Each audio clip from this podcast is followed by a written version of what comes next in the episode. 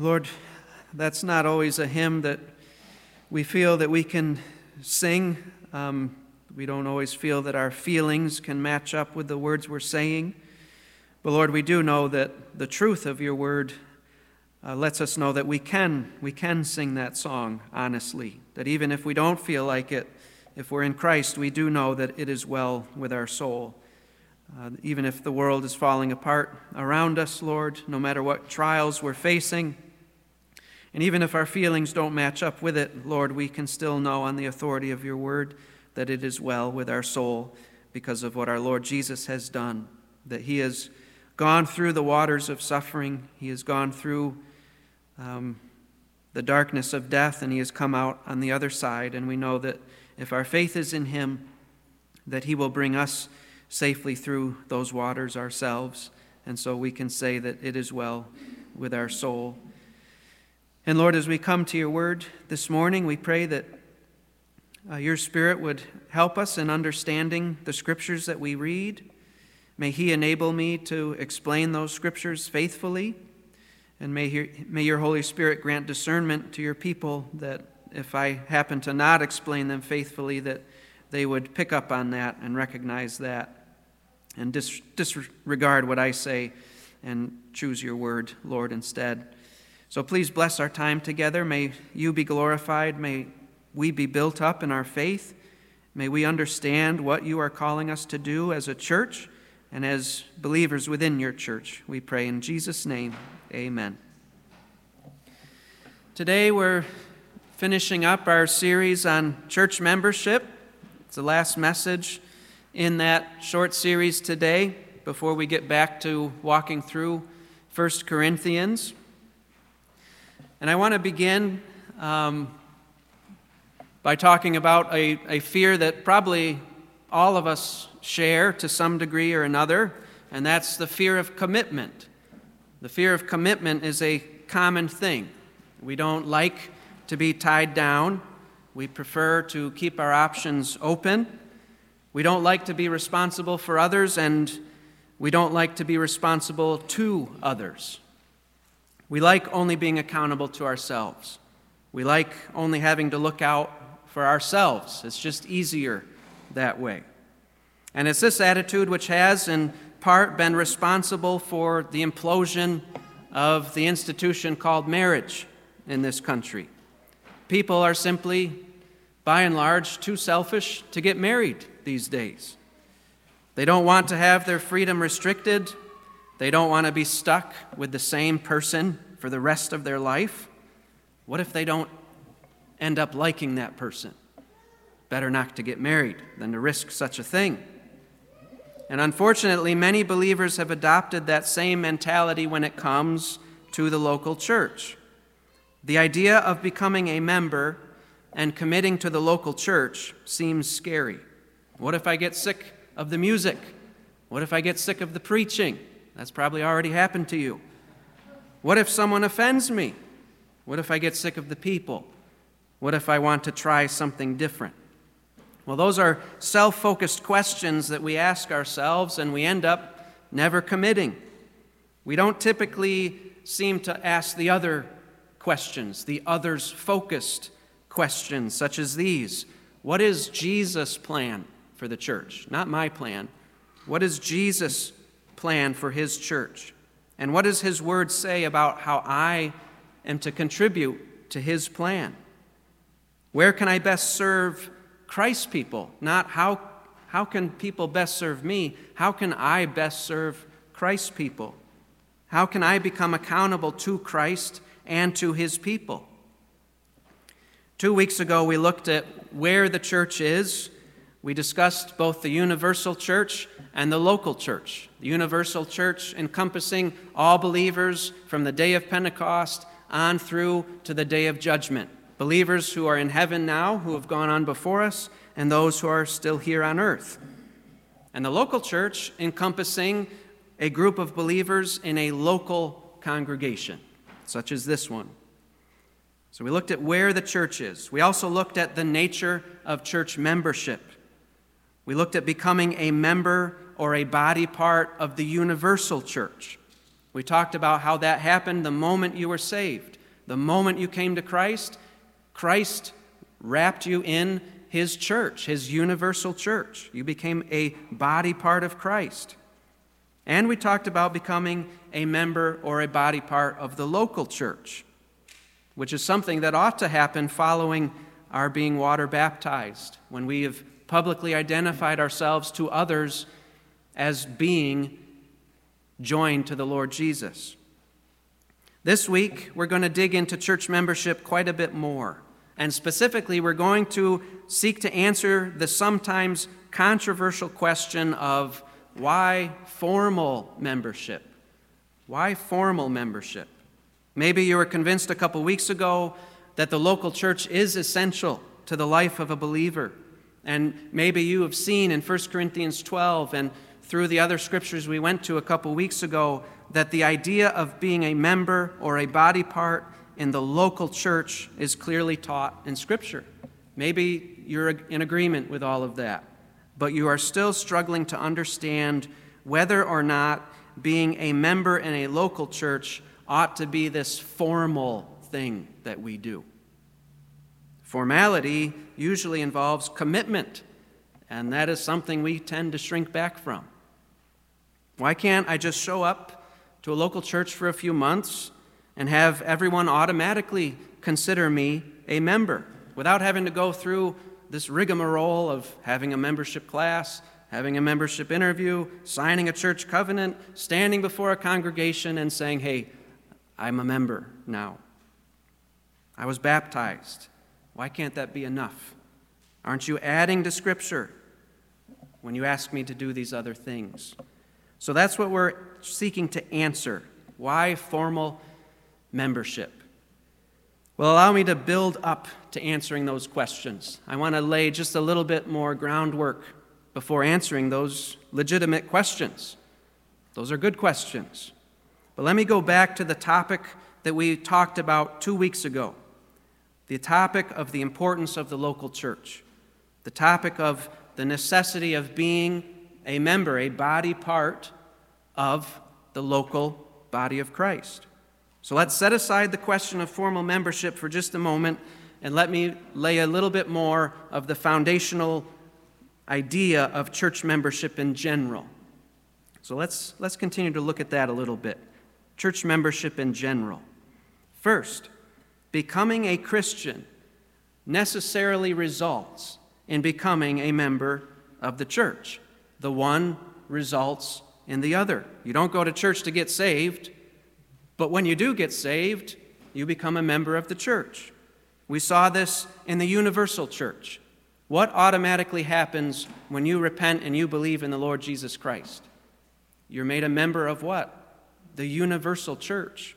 That happened automatically, whether you knew it or not. There is no one who is saved who is not also spiritually united to the universal church. And that spiritual reality is supposed to show up in our day to day living. We see this repeatedly in the book of Acts. Let's turn to Acts chapter 2. In the book of Acts, we see people believing, and we know that at that moment they were added to the universal church, but then we see them being added to what? The local church. So let's look at Acts chapter 2. Verse 41, this is following Peter's famous sermon. Acts 2, verse 41. So then, those who had received his word, so they believed, they were baptized, and that day they were added about 3,000 souls. Those 3,000 people who received the word, they believed, they were baptized, they were added to what? To that original group of 120 disciples who were there in Jerusalem. Next, flip over to chapter 4 and verse 4. It says, But many of those who had heard the message believed, and the number of the men, so it was 3,000, the number of the men came to be about 5,000. So you have 2,000 more added. Added to what? The local church in Jerusalem there. That's the only church there was at that time, but still, it was in a local geographical area. Chapter 5 and verse 14. And all the more believers in the Lord, multitudes of men and women were constantly what? Added to their number. And then lastly, let's look at chapter 16 and verse 5.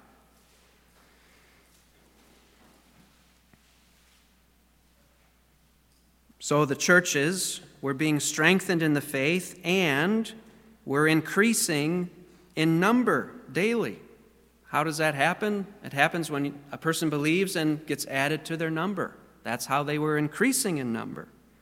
Believers believed and they were added to the local churches.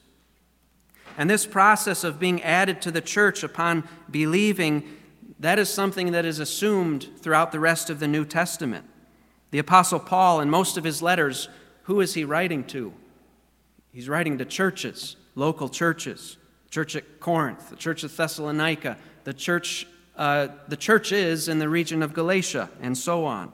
Paul is never writing to a believer who is cut off from the local church. All of his instructions that he's writing in all of his letters are within the context of the local church. Even when he's writing to an individual, such as Philemon or Timothy or Titus, it is clear that they are vitally connected and even leaders of the local church. And this assumption of believers being connected to the local church is seen in the rest of the writers of, of the New Testament as well. There's no such thing as being a living body part of Christ that is not attached to the body of Christ, either universal or local. Second, not being a part of the local church suggests that one does not belong to Christ. Not being a part of a local church suggests that one does not belong to Christ. Now, I am not at all saying that if you don't attend a local church right now, that that in and of itself means you're not a believer. That's not what I'm saying. But I am saying that to persist and not gathering with other believers, it sends a certain message to others. Let me explain what I mean from a church discipline perspective. Church discipline. If I'm being church discipline and I proceed through every stage without repenting, what eventually happens to me? I am excluded from the local church. That's what happens. I am to be treated as an unbeliever. I am to be treated as someone who needs the gospel. I still need the gospel. That is what is said about me if I refuse to repent when I'm being disciplined. Well, what if you willingly exclude yourself?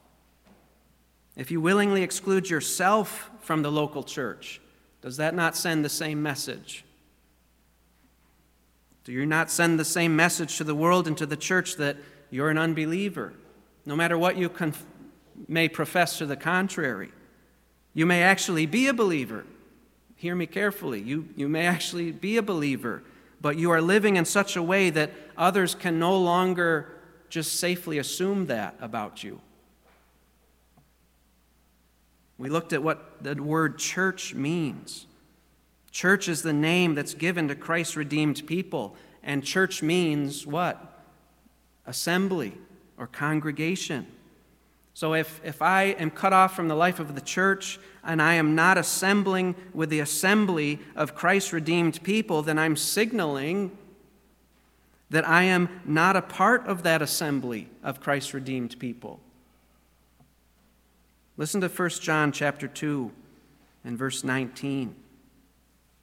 John writes, They, speaking of false teachers, they went out from us, but they were not really of us. For if they had been of us, they would have remained with us, but they went out, so that it would be shown that they all are not of us. That's the message that is sent if we are cutting ourselves off from the local church. Third, one cannot be held accountable if one is not a member of the local church. If you're not a member of the local church, you cannot be subject to church discipline. The church cannot exclude you from the church if you are not in the church. Refusing to be a member of the church means that the church has no way of lovingly pursuing you and restoring you back into close communion with the Lord and with his people. And fourth, one cannot be protected and shepherded if one is not a member of the local church. Turn with me to Hebrews chapter 13.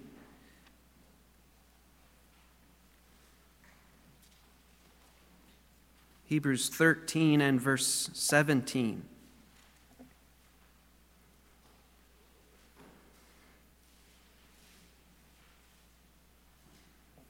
The preacher there writes, Obey your leaders and submit to them. Why? For they keep watch over your souls as those who will give an account. Let them do this with joy and not with grief, for this would be unprofitable for you. Part of being a member of the local church is submitting yourself to the spiritual oversight of elders. If you're not a member of the local church, then you have no elders who can oversee your walk with the Lord. You have no one who can stand guard over you, no one to protect you from the false teachers that abound in this world. Now, you might say, well, I don't need anyone standing guard over me. I do pretty well on my own. Thank you very much. But that's a foolish thing to say.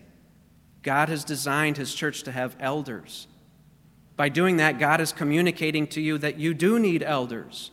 Are you going to argue otherwise with God? We all, we all are susceptible to being deceived and falling into sin. All of us. That's why Scripture directs the churches to have a plurality of elders, because not even elders are immune from being deceived and so even an elder needs other elders to watch over him. That's why I'm thankful for Barney and Owen, who are my elders and pastors as well as being yours, overseeing my walk with the Lord, making sure I don't go off the deep end myself.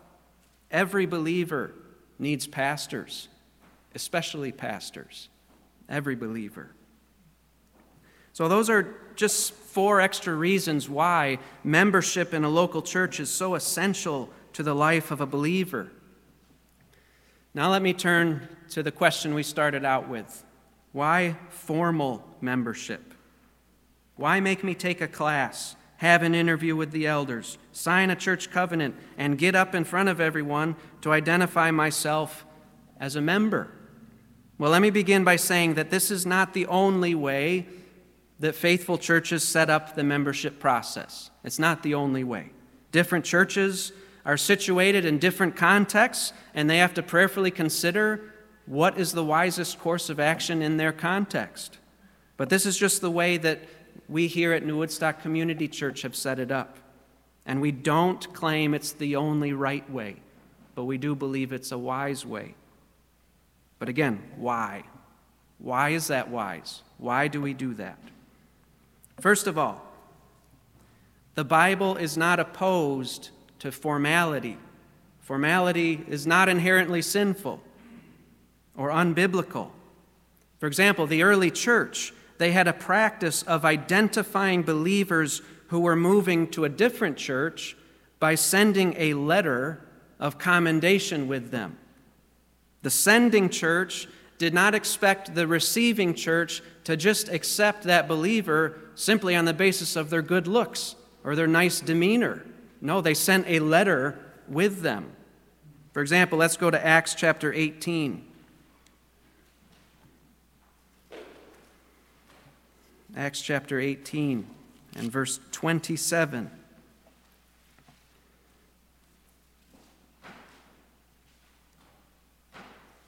This is speaking of Apollos, who was a mighty preacher, a mighty teacher in the Lord. He, he got further discipled by Priscilla and Aquila in verse 26. But then verse 27 says this And when he, Apollos, wanted to go across to Achaia, the brethren encouraged him, and they did what? They wrote to the disciples to welcome him. And when he had arrived, he greatly helped those who had believed through grace. So they sent a letter ahead of him. Next, let's go to Romans chapter 16.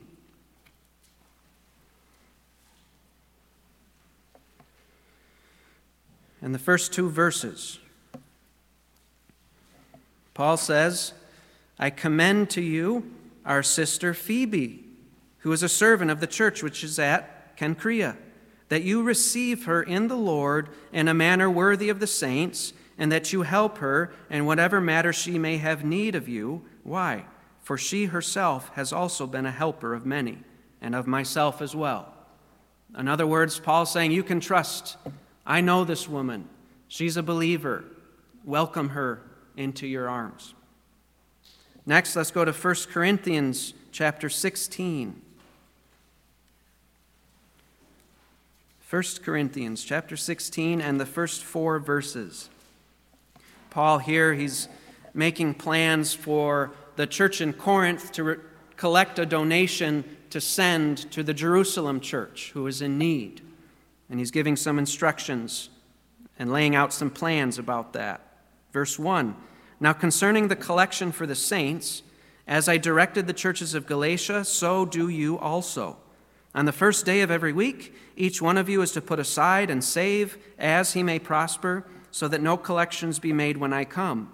When I arrive, whomever you may approve, I will send them with letters to carry your gift to Jerusalem. And if it is fitting for me to go also, they will go with me.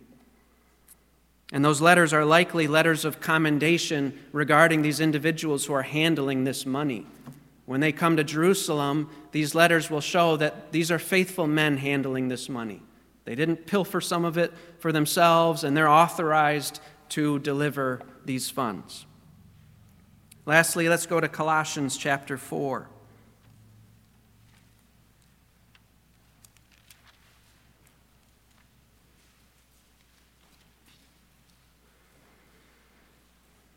Colossians chapter 4, verse 10. We find someone that we're pretty familiar with, Mark. Aristarchus, my fellow prisoner, sends you his greetings, and also Barnabas' cousin, Mark, about whom you received instructions. If he comes to you, welcome him. Now, all of that seems a little formal, doesn't it? Why did they do that? Because there was a constant danger of false teachers who would try to do what? Creep in unnoticed and gain influence over a local congregation. So it was important for a local church when a new person was coming in to have that person vetted and vouched for before just throwing open the doors to them. They were constantly needing to be on guard against false teaching. So that's first of all. The Bible is not opposed to formality. Secondly, a formal membership process is in keeping with Christ's intent to make clear that there is a difference between the church and the world. There's a difference between the church and the world. We saw that a few weeks ago when we went through Matthew 16 and Matthew 18, where Jesus says to the apostles and by extension to the church that he's given them the keys to the kingdom of heaven, that they will bind and loose, and whatever decisions they make regarding that is backed up by the decision of heaven, insofar as they are faithful to do what Jesus commands them to do. To receive some into the church and to exclude others from the church. We're not to admit just anyone into church membership, and we're, we're only to admit fellow believers. That is who we are to admit into the church. And without formal membership, here in America, I'm speaking within our context here, without formal membership, there's really no way for us here in America to be able to distinguish between attending unbelievers and believers who want to be committed members. Let me explain a little bit more about that. If all it takes to be a member, to be considered a member here, is simply showing up for a few Sundays, then even unbelievers can meet that requirement, right? That will inevitably create serious problems. Because if we as a church, if we seek to move in a certain direction and we want approval from the whole congregation and we take a vote, if everyone who simply shows up is eligible to participate in that vote, what is to stop maybe a false teacher who knows that vote is coming to get 20 of his friends and have them start attending here for a few weeks, and then on that day, make sure that the vote goes the way he wants it to go? You can't just leave it open to any and all who just walk through the doors. A formal process gives the elders and the church the opportunity to make sure, as far as is possible for fallible humans, that new members are actually believers in the Lord Jesus and not unbelievers or not wolves in sheep's clothing. Now, a church in a place like North Korea such a church probably does not need much of a formal membership process. Why? Because persecution tends to weed out false teachers and unbelievers pretty quickly. Typically, a false teacher and an unbeliever are not willing to risk death in order to attend a church. So, if you were to show up at a Christian church in North Korea on a Sunday and you got baptized and you were willing to associate with these believers and you were willing to partake of the Lord's Supper with them, they can pretty safely assume that you are for real because you are literally risking your life to show up and worship the Lord with them. But here in America, where Christianity has for so long been a part of the culture, it costs very little for a false teacher or an unbeliever to come. It costs very little. Now, in our culture, it's getting more and more costly to do that, but compared to a place like North Korea, it still costs very little for someone to do that. The pros outweigh the cons in the mind of a false teacher. It's still worth infiltrating the church.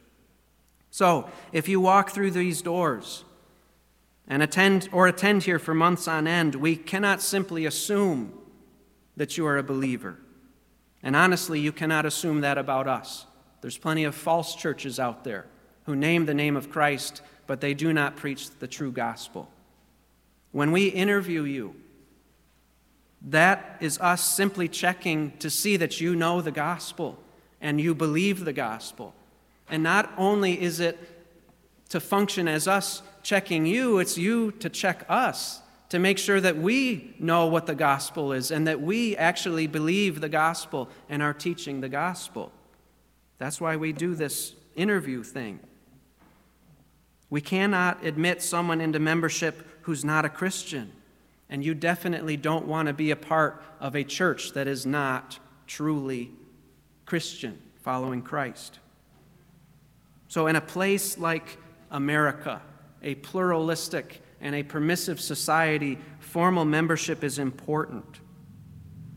People these days, they change churches like they change shoes, right? Simply showing up is not a good indicator that you are a committed member. But formal membership does communicate that. If I'm willing to sit down with you and have you examine me to see if I know the gospel, and I'm willing to go through a class and I'm willing to stand up here before you and say, I'm a member, that's pretty good indication that, that you're committed. Now, why do we have you take a class? Why do we have you take a class? Well, what's part of the Great Commission? Go into all the world, make disciples of all nations, baptizing them in the name of the Father and the Son and the Holy Spirit, and what? teaching them to observe all that I have commanded you. And lo, I am with you always, even to the end of the age. That's why we have a membership class. It's part of fulfilling the Great Commission of teaching you what the Lord has commanded you, particularly with relation to the local church. It's important in becoming a member that, that you know what the Bible says about being a member that you know what your responsibilities are, and you know what the church's responsibilities are to you. Now, we also have you sign a church covenant. What's that? Well, a church covenant is an agreement that we have with one another where each one of us is promising to the other, committing to the other to faithfully serve Christ and one another. Now, are covenants unbiblical? Well, we have David and Jonathan making a covenant together as friends. And, and church is a serious thing. I made a covenant with my wife. Being a member of a church is likewise a serious thing. It's appropriate to have this commitment communicated to one another. But why have you sign it? Why have you sign a piece of paper? Isn't that legalistic? Well, if you're married, did you consider it legalistic to sign the marriage license as you were seeking to enter into a covenant with your husband or your wife? I was willing to sign anything. I was committed to my wife. If I, want, if I needed to put my name on a piece of paper, I was willing to do that, to commit to her. So, no, it's not legalistic. In our culture, we tend to signify our commitment by signing our name on a document. The founding fathers of this nation, they were willing to put their John Hancock at the bottom of the Declaration of Independence. Were they legalistic in doing that? No. We consider them brave and highly committed for doing that. John Hancock wrote his name big and bold right at the bottom of that, knowing full well that if the war didn't go his way, he had basically signed his own death warrant. God quite literally signed his name on the stone tablets when he covenanted with his people Israel. Exodus chapter 20, verse 2 I am Yahweh your God who brought you out of the land of Egypt. Was God being legalistic? So, signing a church covenant, it's simply a way to indicate your commitment to God's people in this church for as long as He has you here. Becoming a member here is not like signing a 10 year contract. It's not like if the Lord calls you somewhere else, we're going to sue you because you're leaving before the 10 years is up. No, you might be a member here only two months. None of us knows what the Lord's going to call us to do tomorrow, let alone 10 years from now. But becoming a member is simply you saying that as long as I'm here, I am willing to be accountable to you and to help hold you accountable. And if the Lord does call me somewhere else, I'm going to let you know about it. And I'm going to seek your approval in it. And I'm going to ask you to commend me to that church that I'm headed toward. That's what signing a church covenant is about. How about the other element in becoming a member here?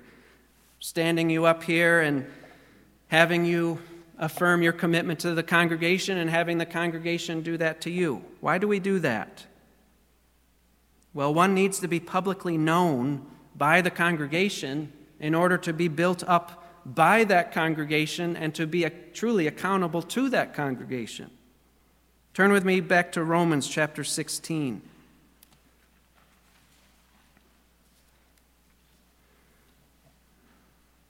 Romans 16. We looked at the first two verses, but let's pick up in verse 3.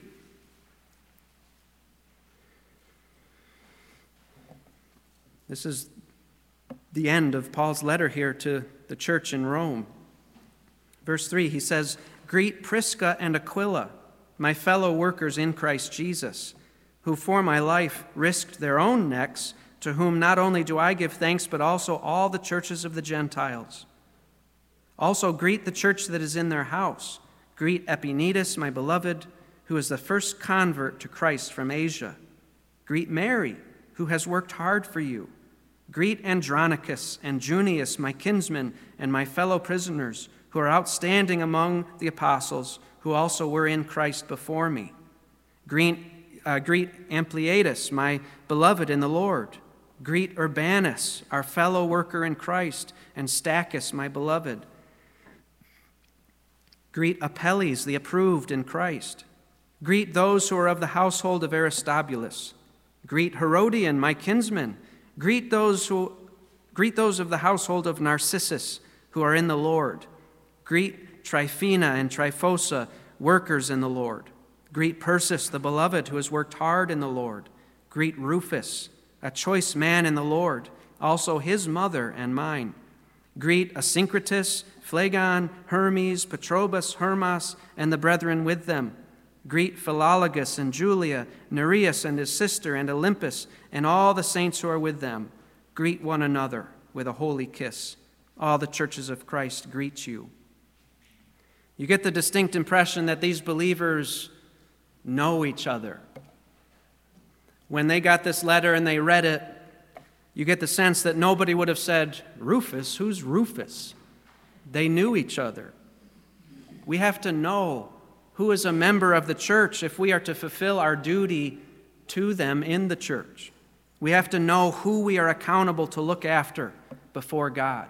Who's God going to call me to account for when I stand before Him on that day? Turn back with me to Hebrews chapter 12.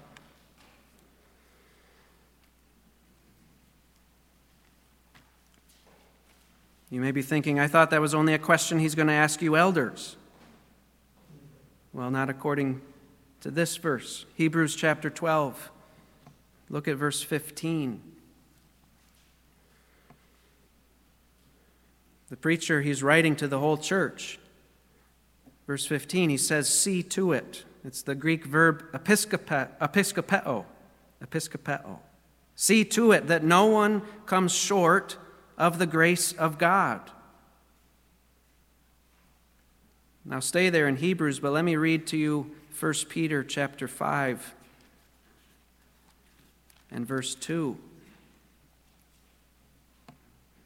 Let me back up to verse 1. Therefore, I exhort the elders among you, as your fellow elder and witness of the sufferings of Christ, and a partaker also of the glory that is to be revealed, shepherd the flock of God among you, exercising oversight. That's episkopeo, the same word not according to compulsion, but voluntarily, according to the will of God, and not for sordid gain, but with eagerness. You see, oversight is not only the work of the elders, it's their job description in particular, to be sure, but it is also the duty of all believers to oversee one another, to look out for one another. That's what the preacher said in Hebrews 12, verse 15 see to it exercise oversight such that no one comes short of the grace of God. We have to know who we are responsible to look out for if we're to be faithful to look out for them. And this is especially true in the case of elders. Let me read Hebrews 13 17 again. Obey your leaders and submit to them, for they keep watch over your souls as those who will give an account. Those who will give an account. Elders have to give an account to God for the souls of those who they oversee in the local church. We tend to just read that and not really consider the implications of it. But say you had five kids, and you entrusted each of those five kids to me when you went out on a date with your wife. And say I took them to the park where there was a whole passel of other kids running around. And say I was trying to look out for not only the five kids that you entrusted into my care, but I thought, well, I should probably look out for all the others as well, even though nobody entrusted them into my care. And say when your date was over that I came back to you and I presented four kids to you instead of the five that you had entrusted into my care. Would you be satisfied with that? No, you'd lose your mind over that. You'd seek to run me over with your car if I did something like that. But what if I protested to you, but I kept all those other kids safe and I got at least four of them back to you? I had all those other kids are safe too. What would you say to me? You'd say, But those aren't my kids. Those are not the kids I put into your care, and you lost one of them. What happened to that other child that I put into your care? I want you to listen to God's heart for his sheep. And this, this passage has kept me up at night. Ezekiel 34.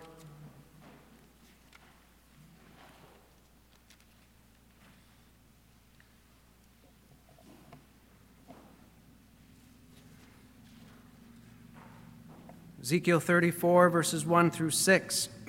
this is God. He's writing to the shepherds of Israel, that is, the priests, the prophets, the kings, those that he had given charge or entrusted his children to, to watch over. Ezekiel 34, verse 1. Then the word of the Lord came to me, saying, Son of man, prophesy against the shepherds of Israel. Prophesy and say to those shepherds, Thus says the Lord God, Woe, shepherds of Israel who have been feeding themselves. Should not the shepherds feed the flock? You eat the fat and clothe yourselves with the wool. You slaughter the fat sheep without feeding the flock. Those who are sickly, you have not strengthened. The diseased, you have not healed. The broken, you have not bound up. The scattered, you have not brought back, nor have you sought for the lost. But with force and with severity, you have dominated them. They were scattered for lack of a shepherd, and they became food for every beast of the field and were scattered. My flock wandered through all the mountains and on every high hill. My flock was scattered over all the surface of the earth, and there was no one to search or seek for them. That is God's attitude toward those who lose track of His children that He has entrusted to them. That is serious. Now, how can we elders know? Hopefully, I've communicated to you, we've got to know. We have got to know who the Lord has entrusted into our care. Because there's not an elder alive who takes the Bible seriously, who wants to stand before the Lord on that day and have the Lord ask him what happened to so and so, and I give the answer, I don't know. That will not be acceptable to him. So, how can we elders know who it is that the Lord has entrusted into our care? Because the church is not the military. We cannot hold a draft of this community and conscript people and force them to come and be a part of this church. Nor can we force anyone to stay in this church. If you want to go, I can't stop you from going. We're not a cult.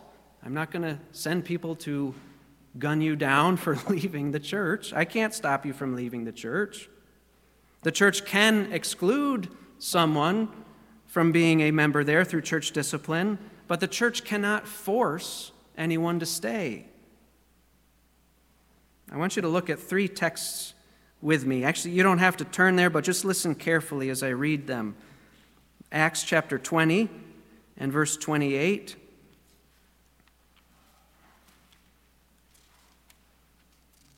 Acts chapter 20, verse 28.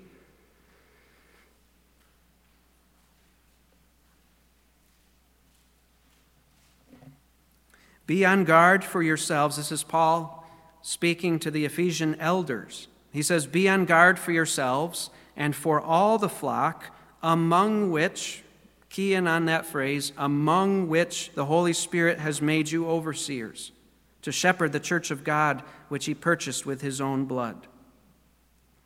Next, 1 Thessalonians chapter 5.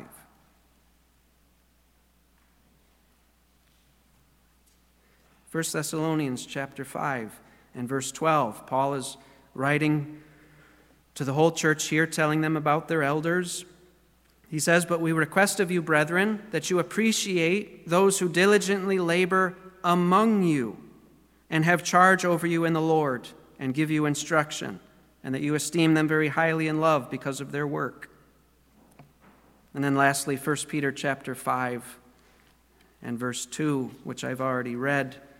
But there Peter exhorts the elders. He says, Shepherd the flock of God among you. What was the common phrase I pointed out there? The word among. The elders are either in each of these passages, they're either commanded or they're described as guarding, laboring, and shepherding those who are what? Among them.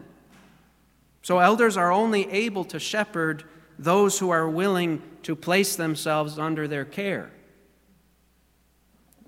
We, we cannot be anybody's elders if they're not willing to submit to us as their elders.